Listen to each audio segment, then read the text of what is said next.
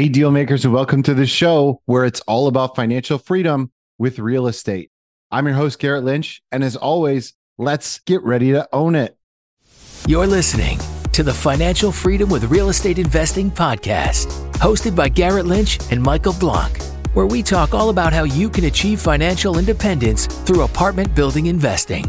Whether you're just starting out or you want to scale your syndication business, this is the show for you.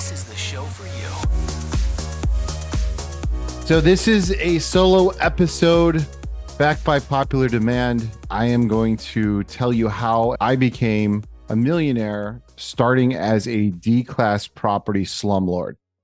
So, I'm going to just share you some secrets that reshape my destiny, and then they might actually reshape yours too, and give, give you some wisdom into some of the things that I did that did and didn't work. But before we get into that, I want to give a shout out to Flex Market Man with Apple Podcasts. He said, This podcast shares great content. Keep up the good work.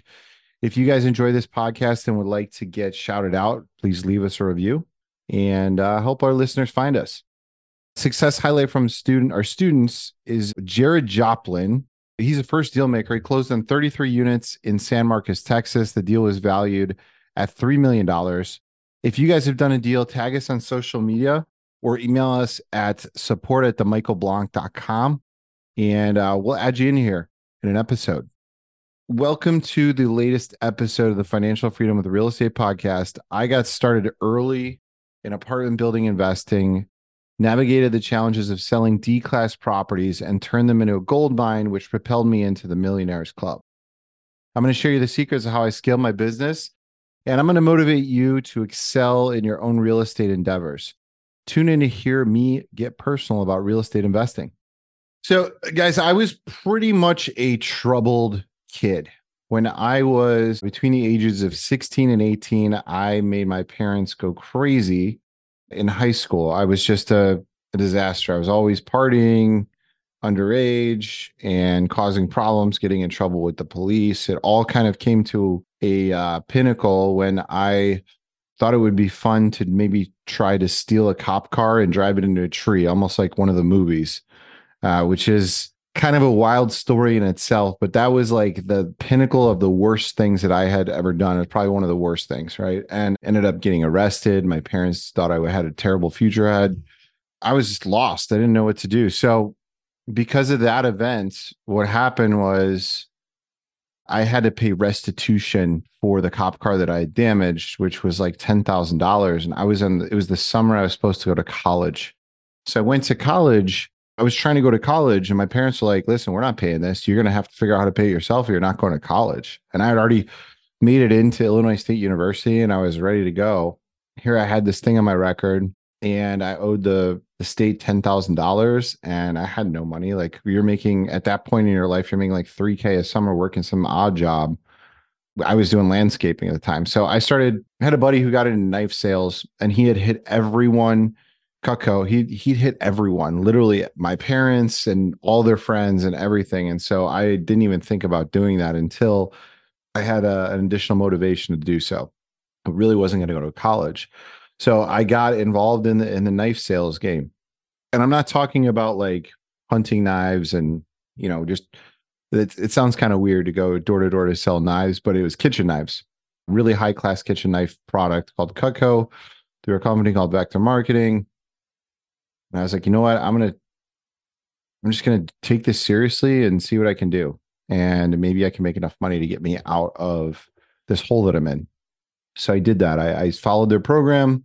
I took it seriously. It was hard. I'd never done sales before. I didn't know how it goes. I mean, the way that their system set up is you you get warm leads from the person you meet with. But you have to be good at doing that in order to get new leads to continue forward. Most people they quit after their parents and their family friends because they're just like, ah, screw this. But I stuck with it because I had to. And figured out that I was pretty good at it. And and so that went through that summer. At the end of the summer, I had made fifteen thousand dollars as a new college kid, high school graduate. But it allowed me to go to college. So I had paid off the 10K. I had another 5K to spend and I was allowed to go. Later got that expunged, never got arrested again. And then every summer since then, I'd had something to do with Cutco. I opened an office one summer. I got really into sales. And so I think that laid the foundation for me to have that skill set. So it doesn't matter if I'm negotiating now a large contract or um, a vendor dispute or something else that comes up. I have that skill set. One time, it's funny. Michael wanted me to. I had no idea what this product was. It was it was like a domain. Michael really wanted this domain for for something he was launching, and he's like, "Listen, man, I everyone's tried. They can't get this guy to budge off twenty thousand dollars." And I was like, "All right, let me try. I don't know. I've never never dealt with domains before." I figured out a method that made sense, and I eventually got his second choice for domain, and I got I got the guy down. I think like three k from twenty k, and he ended up selling it. And so that was just like another like wow, I've I really got the skills for for these types of things. So I'd say that's the number one skill set that's propelled me through a lot. And my brothers, they followed behind me because that's that's just what brothers do sometimes. And they got into knife selling too. They've gone on to have great careers and they're really good at sales. They can sell pretty much anything. It doesn't matter where you put them, they're going to be able to sell it. And that, that was true to, for me as well. So when I went to college, I got really into the fraternity life and I was holding I was holding board seats and things like that, which sounds like kind of laughable, but it was really actually hard to run a house full of idiots that were drunk all the time and get them to do things. So I had to figure out how to do that. They're not being paid anything. They're paying to be there. They don't care. Like, so getting them to try to motivate them, it was a skill that I learned through that my time there. But I also figured out that I was really good at throwing events. And so one time I threw there was this there was this event in college called May Day, and it was like the grainy uh like uh one of those those picture what are those pictures that come out? I forget what they're called. But whatever, you take a picture and it comes out of the camera. And then there was a grainy one of those laying around, and it was of this like mystical party. And no one had brought it, been able to bring it back in like 20 years. Too much red tape. It was too crazy. The university had to sign off, the city had to sign off, and it was you couldn't raise money. So I ended up raising you you couldn't sell tickets, you couldn't get money to fund it. I ended up going to all the businesses and selling them banners at the event, getting money for the event through that. And then I used that $10,000 to basically fund the stage and the fencing and the security and all that stuff. We ended up throwing the party. And it was one of the happiest moments ever. It took me like six months of working on it to get it to work. And like 5,000 people showed up. There's only 30,000 people at the school. That was like pretty crazy event for me. So I thought after that, I'm like, you know what? I want to go into let's go into like this business. Maybe I maybe I can do something with this. I have some skills. So I graduated when I graduated college, I went live with my family and I popped up a website. I've just always kind of been, had a knack for being an entrepreneur. Started like a promotion company. And I soon realized that I was going to be a promoter downtown Chicago or something like that for nightclubs. And I thought that was a cool thing. So I got into it and then I was like, this is a little weird. And then there was a guy that showed me that there's a different way of doing it. And so I there is a position available where you can go and be the VIP concierge for really wealthy people. And I was like, that sounds interesting. You know, I don't want to be this promoter making five bucks a head that comes. This is that's not going to make me rich. So what can I do? Well, I can be in a position of value to really high net worth people. And if I get into that position, maybe I have uh, a shot at meeting some great people or rising through the ranks or whatever it is. So figured out how to get hired by a nightclub downtown Chicago. They hired me as a VIP host. I didn't know anyone, didn't know what I was doing. It was very uncomfortable in the beginning. And then they had this floor plan at the club that I was at where it was like, it was kind of like an like a C. And if you started at like the letter C, you started at the bottom of the club at those tables, you were a rookie and you didn't know what you were doing. And then all the the high end hosts made it all the way to the the top of the C. And there's different table sections. And so there were and there were like five hosts. So I started all the way in the back, had to figure out how to get people interested in coming, getting their numbers, building the the Rolodex. Pretty soon people started calling me. Next thing I knew, I was getting pretty crazy calls from celebrities and I was getting like I think I don't know, like hockey was blowing up at the time, and I got like Jonathan Toews and Patrick Kane texting me, and it was just like it was pretty crazy. I was like, and it, this is Chicago, it's not Vegas, so Vegas is different, but I found some like really wealthy people along the way. But when I got into this, I soon realized I was like, you know what, this this is gonna be short lived because I can't be doing this. What I want to have a kids, I want to have a family someday. I don't want to be running around the nightclubs, chasing girls and doing all this stuff for, for very long. This is it's fun for now. But what I did was I looked at the person that was in the highest position inside of that organization and I said, what is their life like? And do I want something similar to that? And I looked at the owner of the club that I worked for and I was like, this guy's miserable. He's older. He's got a wife. He's got a kid. He cheats on her all the time, is not happy or whatever. Or I didn't, it was, it was like just a terrible lifestyle. And I'm like, this isn't what I want. I don't want to be that miserable guy that just wants to be in bed and not out, out at a nightclub on the weekends and then working during the day for it. This is not the end. Like if this is the height, I, I'm not doing it. So I started to work on my exit plan, but I had access to all these people. And this is where relationships really come in into play. It's not the relationships you have, it's what you do with them. So you may have some of those, but what are you actually doing with them to to make something of yourself? So I had the the sales skills, I had the relationships. Now I had to figure out something. So I had one client and he was younger guy and he was going nuts, buying tons of really expensive bottles of champagne on the weekends and whatever. And I was I became friends with them. And there was a period of time where he was interested in going out a lot. And I and I had an open room and I asked him to come live with me. And he went out, we went out every night and I was like, Well, what do you do? And he's like, Well, I I own uh, you know x amount of houses and and and there it's like a, a ton of real estate and i was like whoa that's crazy how did you how did you get into that started picking his brain while he was living with me for, and then by the end of that it was like a 20 day period by the end of that, I convinced him to let me work with him. And so we went to work for this guy that was wholesaling deals on the south side of Chicago, like like nasty areas, buying deals, flipping them, selling them to investors in Canada and other places that wanted to get into the real estate game. This is like 2011, maybe even earlier than that. And and so I started basically selling his buildings for him by finding leads on online and and those leads we would convert and turn into sales and then I'd get paid but didn't end up working out it was tough but I learned the south side and I learned a little bit about real estate so I had kind of the groundwork laid a little bit and I was like you know I've my whole life I've always had a side hustle I've always had I've been pivoting through different I was in sales and I was in the nightclub and I was in I'm in real estate it's like, you know what? I bet you there's something at the end of this if I just stick with it. Even though this didn't work out with this opportunity, let's see what else I can do.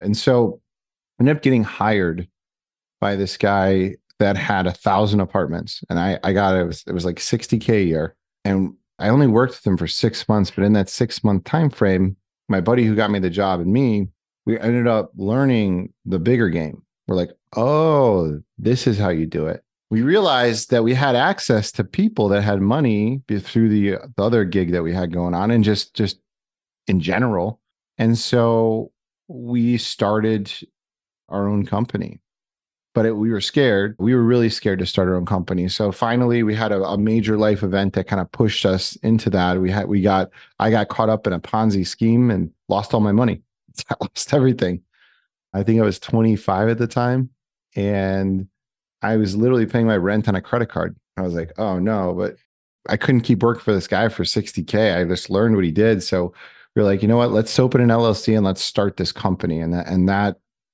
we started it right then after that big Ponzi scheme event that happened. The guy is still in the news now. He, just got busted like seven years later. I didn't even know that it was a Ponzi scheme until recently, but crazy. That's a different crazy story for another time. So we got we got going and we are like, you know what? Let's try to buy our first portfolio of Southside properties because we know the Southside.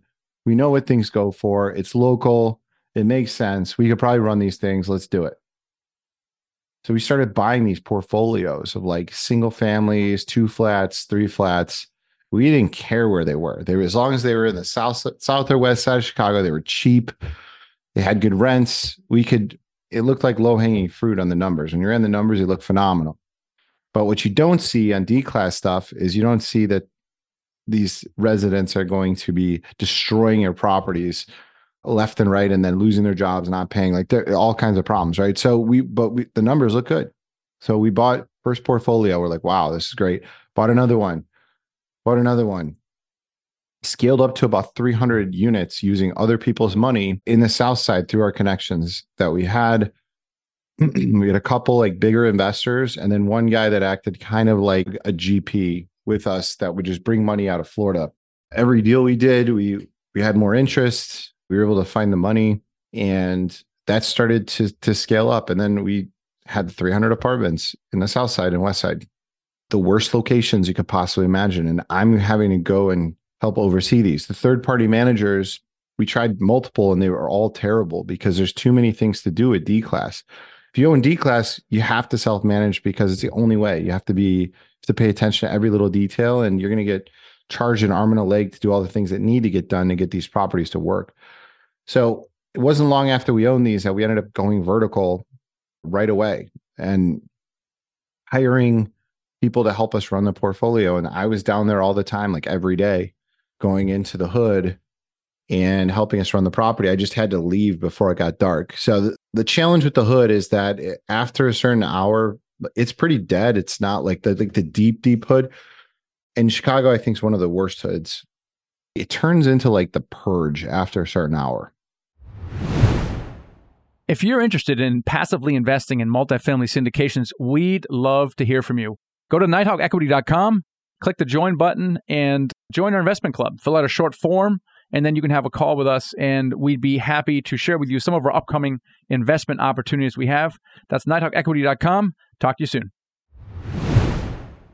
So when it gets to, let's say, I, I don't know, it starts to get darker on like five or six at the depending on what time of year people start to come out they start to walk in front of the cars to, to sit on the porch they start firing you hear gunshots you hear all kinds of things and that's when it gets scary. So I had to jump out of the city before it got to that point.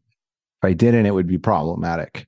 So I would manage during the day, everything was fine. And then we would essentially leave at night and and that was that worked for a while. I didn't I didn't carry a gun or anything like that because you can it's it was difficult to get them and you couldn't even conceal carry at the time till the very end is when I got one, but I didn't need it. I did have an axe that I would carry around sometimes to to just protect myself, but that's about it. And after we bought those units in the south side, I cut my teeth on the management and the operational side. So I really learned a lot about how to operate to really tough properties. Wasn't long before we went to look for bigger buildings. So we went to we found a next building was a 32 unit in in one of the suburbs. Then we found a 70 unit. Then we found a 50 unit. We bought all those and we're like, okay, what else is out there? So we started scouring the country. Next thing we knew, we found a 380 units and it was in Memphis and it only costs a little bit more than the recent 120 unit we picked up in Davenport, Iowa. We were just buying wherever we didn't even have good underwriting. We we were just like, if you can we can buy an asset that's between like 20 and 35 a door, let's do it because there's no way we can lose. That's that was our our mindset at the time. It wouldn't be true today, but at the time it was actually working. So we were buying all over in Davenport, Iowa, the South Side, the suburbs. Then we looked at Memphis. We're like, okay, Memphis. This was a four million dollar, 380 unit property. So I think that's like 17k a door. And we were like, we got to do this. This is crazy. We can't believe we were going to buy this. And we did. We went and slapped some money, put some hard money up, and then got screwed by the the bridge lender at closing, like reamed us through the coals on the terms, changed everything up, and screwed us. And so that was a hard relationship to deal with. But the the scary part was the property itself was a giant gang infested, ridiculous property that we had. I had to figure out how to operate. That's where you guys hear. There's another podcast that I did where I talked about that specific property, and I, I won't go into too many details, but it it needed to be cleaned up big time because it was just overrun by gang violence.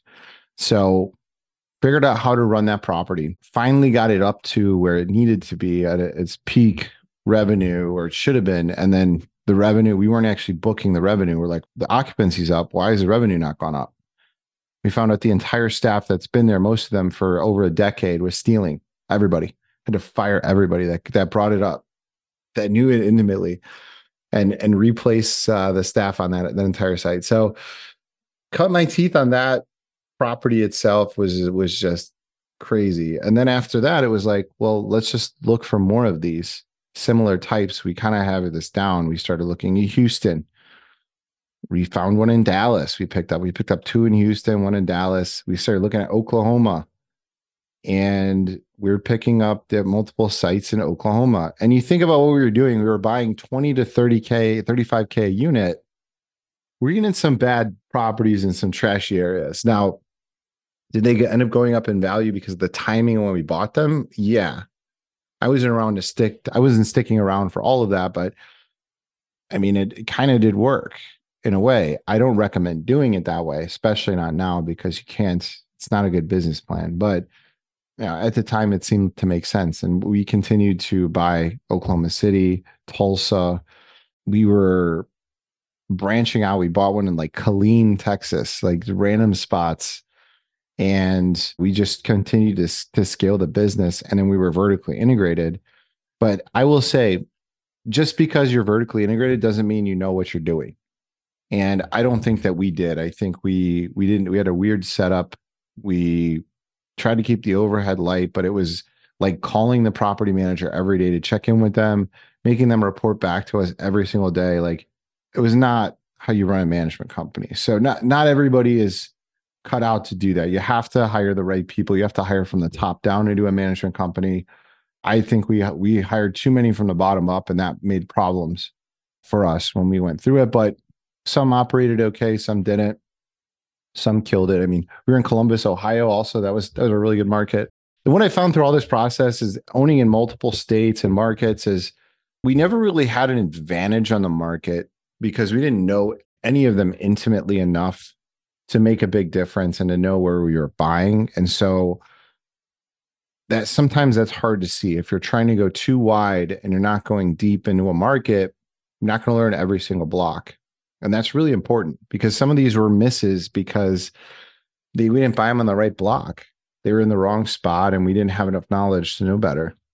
Uh, we just took a chance. So, what I also learned was having properties with a with a good tailwind in the market makes makes you do a lot better in general because the tailwind will help you perform better. It's less of a grind on the management side and you have more things going for it. Anytime we bought in like a secondary market or we bought in an area that we that was worse or whatever it was and there wasn't a tailwind in that sub market or in the market in general, it was a lot harder to run and ultimately those deals didn't do so well. So looking to go deep into one or two markets and making sure that you understand them and then having it having the tailwind like having rent the rent growth having the strong economy a lot of job growth things like that are very important to when you're getting into these deals. And so i had kind of a cherry pick all over the place.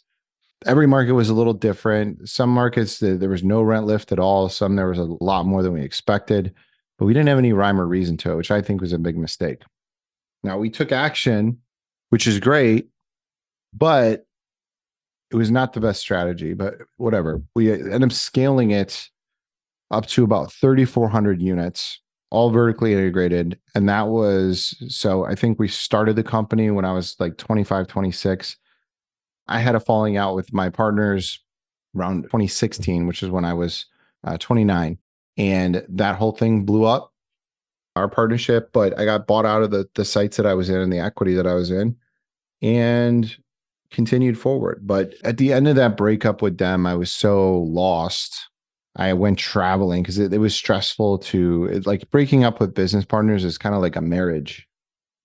And you hope that you never have to go through that, but it does happen. And if you if you get into that type of situation, it can be very stressful for a long period of time. Now, going through the hard times that I that I've been through since then, I can look back on that time and be like, that was probably the hardest thing I had to deal with, but I got through it a lot of things happened in that time trying to get me to get through it mentally. But when it finally happened, I was able to travel the world and I had, I became a millionaire. Already was on paper, but it converted. And I became a millionaire at the age of 29. And the funniest thing about all this is I manifested this since I I actually I was 28 turning 29. I was like right around that time. Ever since I was 18, I said I want to be a millionaire by the time I'm 28. That seemed like the reasonable time frame. And I think it was right as I turned 29, I became that millionaire. I was already it, but became it. And that was like the coolest feeling in the world. Now I didn't really even know what was next for me, but at least I had seven figures in my pocket and I could travel the world and I could do whatever I wanted at that time. And it was liberating and scary at the same time. I'm like, what's next? So I realized that there were some skills that I, I really wanted to, to hone in order to, to go and try to restart a business. I didn't know which business I wanted to do. I was didn't want partners, didn't want to deal with any of that. Didn't even really want real estate. I was looking at other businesses and seeing what I could buy, what businesses could I buy, and like BizBuySell, and this could be my future. And I tried so many different avenues, even launched a couple businesses, and I was like, I don't like this, I hate this. Whatever I just built, it's not, it's not what I want to stick around and do. I built like an Uber for tow truck companies that was kind of like pieced together that my friend to this day still thinks is like it was an amazing idea and I, i'm stupid for not pursuing it further but i ended up going back into apartments i finally i moved ended up moving to scottsdale Arizona from Chicago, ended up looking for partners actively.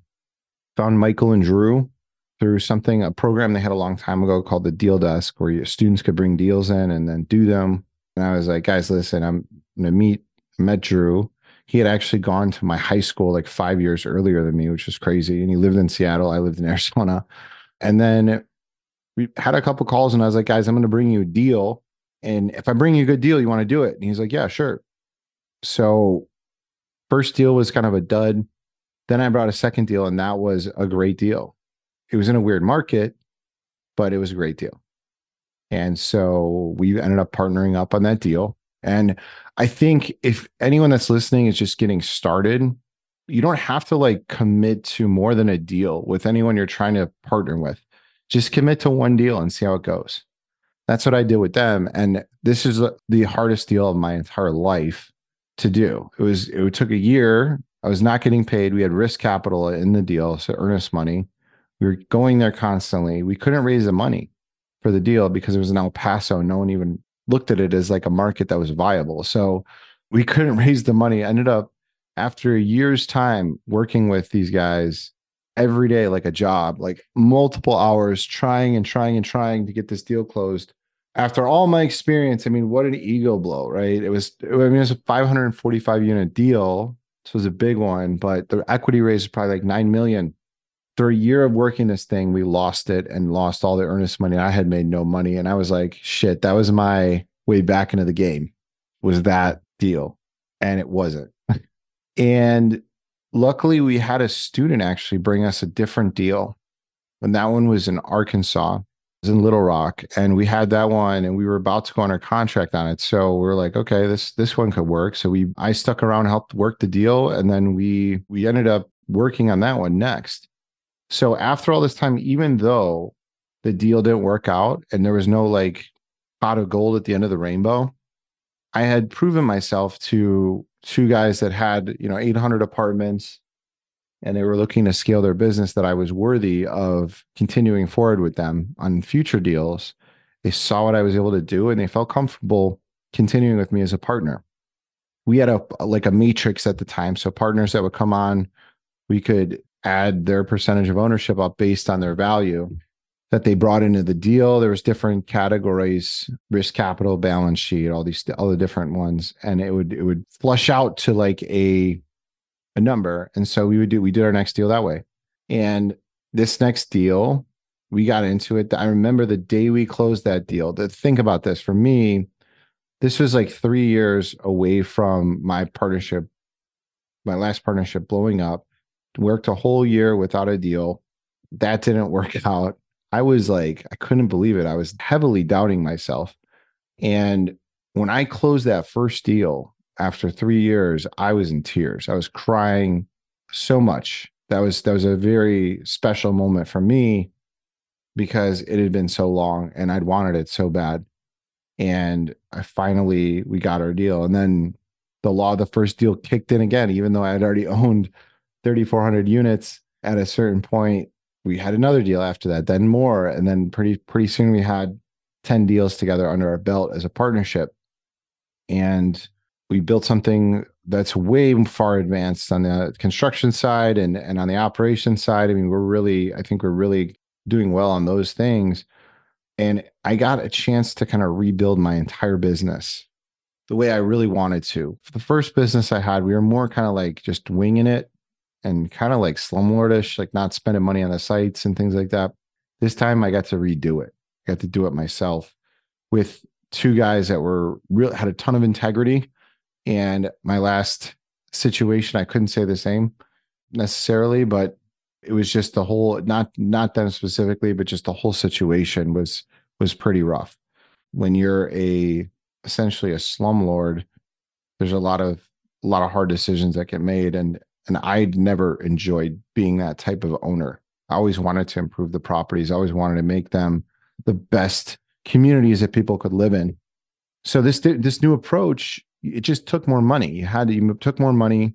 You go in, you make these deals work well. You're not strapped for cash all the time. You're not lining your pockets. You're just making them work with the capital that you raise. And it's a much better approach. And I think the business plan continued to stay the same and it continued to work, but the capital structure does matter quite a bit. So there are a few deals with variable rate loans that we're trying to work through right now, but the ones that stayed with fixed rate, I mean, we're just running them as normal. And you definitely have to pay attention to the capital structure and where things are in the market. Multifamily is cyclical. Any real estate is cyclical. And it's hard to know when those things are when things are changing. A lot of people thought the tides were changing in 2015. That's when I was like, I was like, oh, this is this is probably the peak right here. And then it went on for a number of years after that, right? It went six years after that, which is crazy. So if you didn't do anything in those six years, just sitting and waiting on the sidelines, nothing happened. So yeah, it was it was really a ride. But I think along the way there were the significant moments that helped shape me. And most of those moments, actually all of them that I can point to that were the biggest moments were the down moments.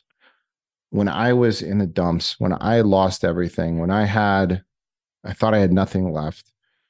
Those were the times when I, I look back on them and they were the most valuable to me. And that's how life works. You get, you're not always going to be winning. You're going to be losing sometimes. And when you're losing, you have to be able to pick yourself back up. Take you have to be able to take a punch a lot of punches in order to make it work. So it's i think it's the the continuous pursuit of happiness that everybody's after. Like they're it's it's that constant pursuit and they want something they want to become a millionaire. I think when i become a millionaire i will be happy. It never works like that. It only works you're happiest when you're producing something and you're bridging the gap from where you think you should be and who you are. When that gap is smaller, you're happier. And it comes and goes. It's not going to be up all the time. It's, it's not going to be down all the time. It could be right right in the middle. And and so I would consider now being one of the times that's that's harder. One of the down times with given what's happened in the markets and just in general. And I know that it's short lived, and I know that that I'm going to use everything that I've learned in the past to get me out of it. And then when we get on the other side, there's going to be something amazing. And it's been that cycle throughout my entire life in real estate, in my past business dealings, and everything in life is like that. So if you guys are just getting started out there, if you don't know what your path is going to be, doesn't matter what age you are just get started. Just start taking action and you'll figure it out along the way. Real estate has many forms. I just happen to be lucky to land into one of the, I think, one of the best asset classes that exist and figure out my path there. My mom is a realtor, so I didn't really want to do what she did. And I, I was like, well, well, the real estate's so broad. I, I there's something that I can, I probably figure some out, some path out. Just got started. I just got into it. I got into something weird wholesaling D class properties on the south side. It's weird, but it can turn into bigger things. There's a lot of doors ahead of you that you don't even know exist that you haven't opened. You have to open a door to get to that one. And so taking a shot, taking action, I think definitely in my story was what got me to this place. And it, it just took a lot of persistence, a lot of grit. And that's going to make the difference. And the time, the time has to go. You have to put in the time and be able to leverage your time in order to get anywhere. So, with that, guys, I just wanted to share that story with you. I thought it might be interesting. I've done a few of these in the past where I've told my story in, in details and some some of the fun ones with the South Side stuff, and I probably have more of those to tell. But for right now, I wanted to give you guys an overview of a little bit about my past, how I overcame a few things, some lessons along the way, and why I, you know, still love real estate. It's it's just an amazing place to be. So if you're listening to this, thanks for tuning in. Really appreciate it. And I'll catch you guys next time. Thanks for listening. Take the next step toward financial freedom by downloading Michael's free ebook, The Secret to Raising Money to Buy Your First Apartment Building. Head over to themichaelblank.com slash ebook to get the free training.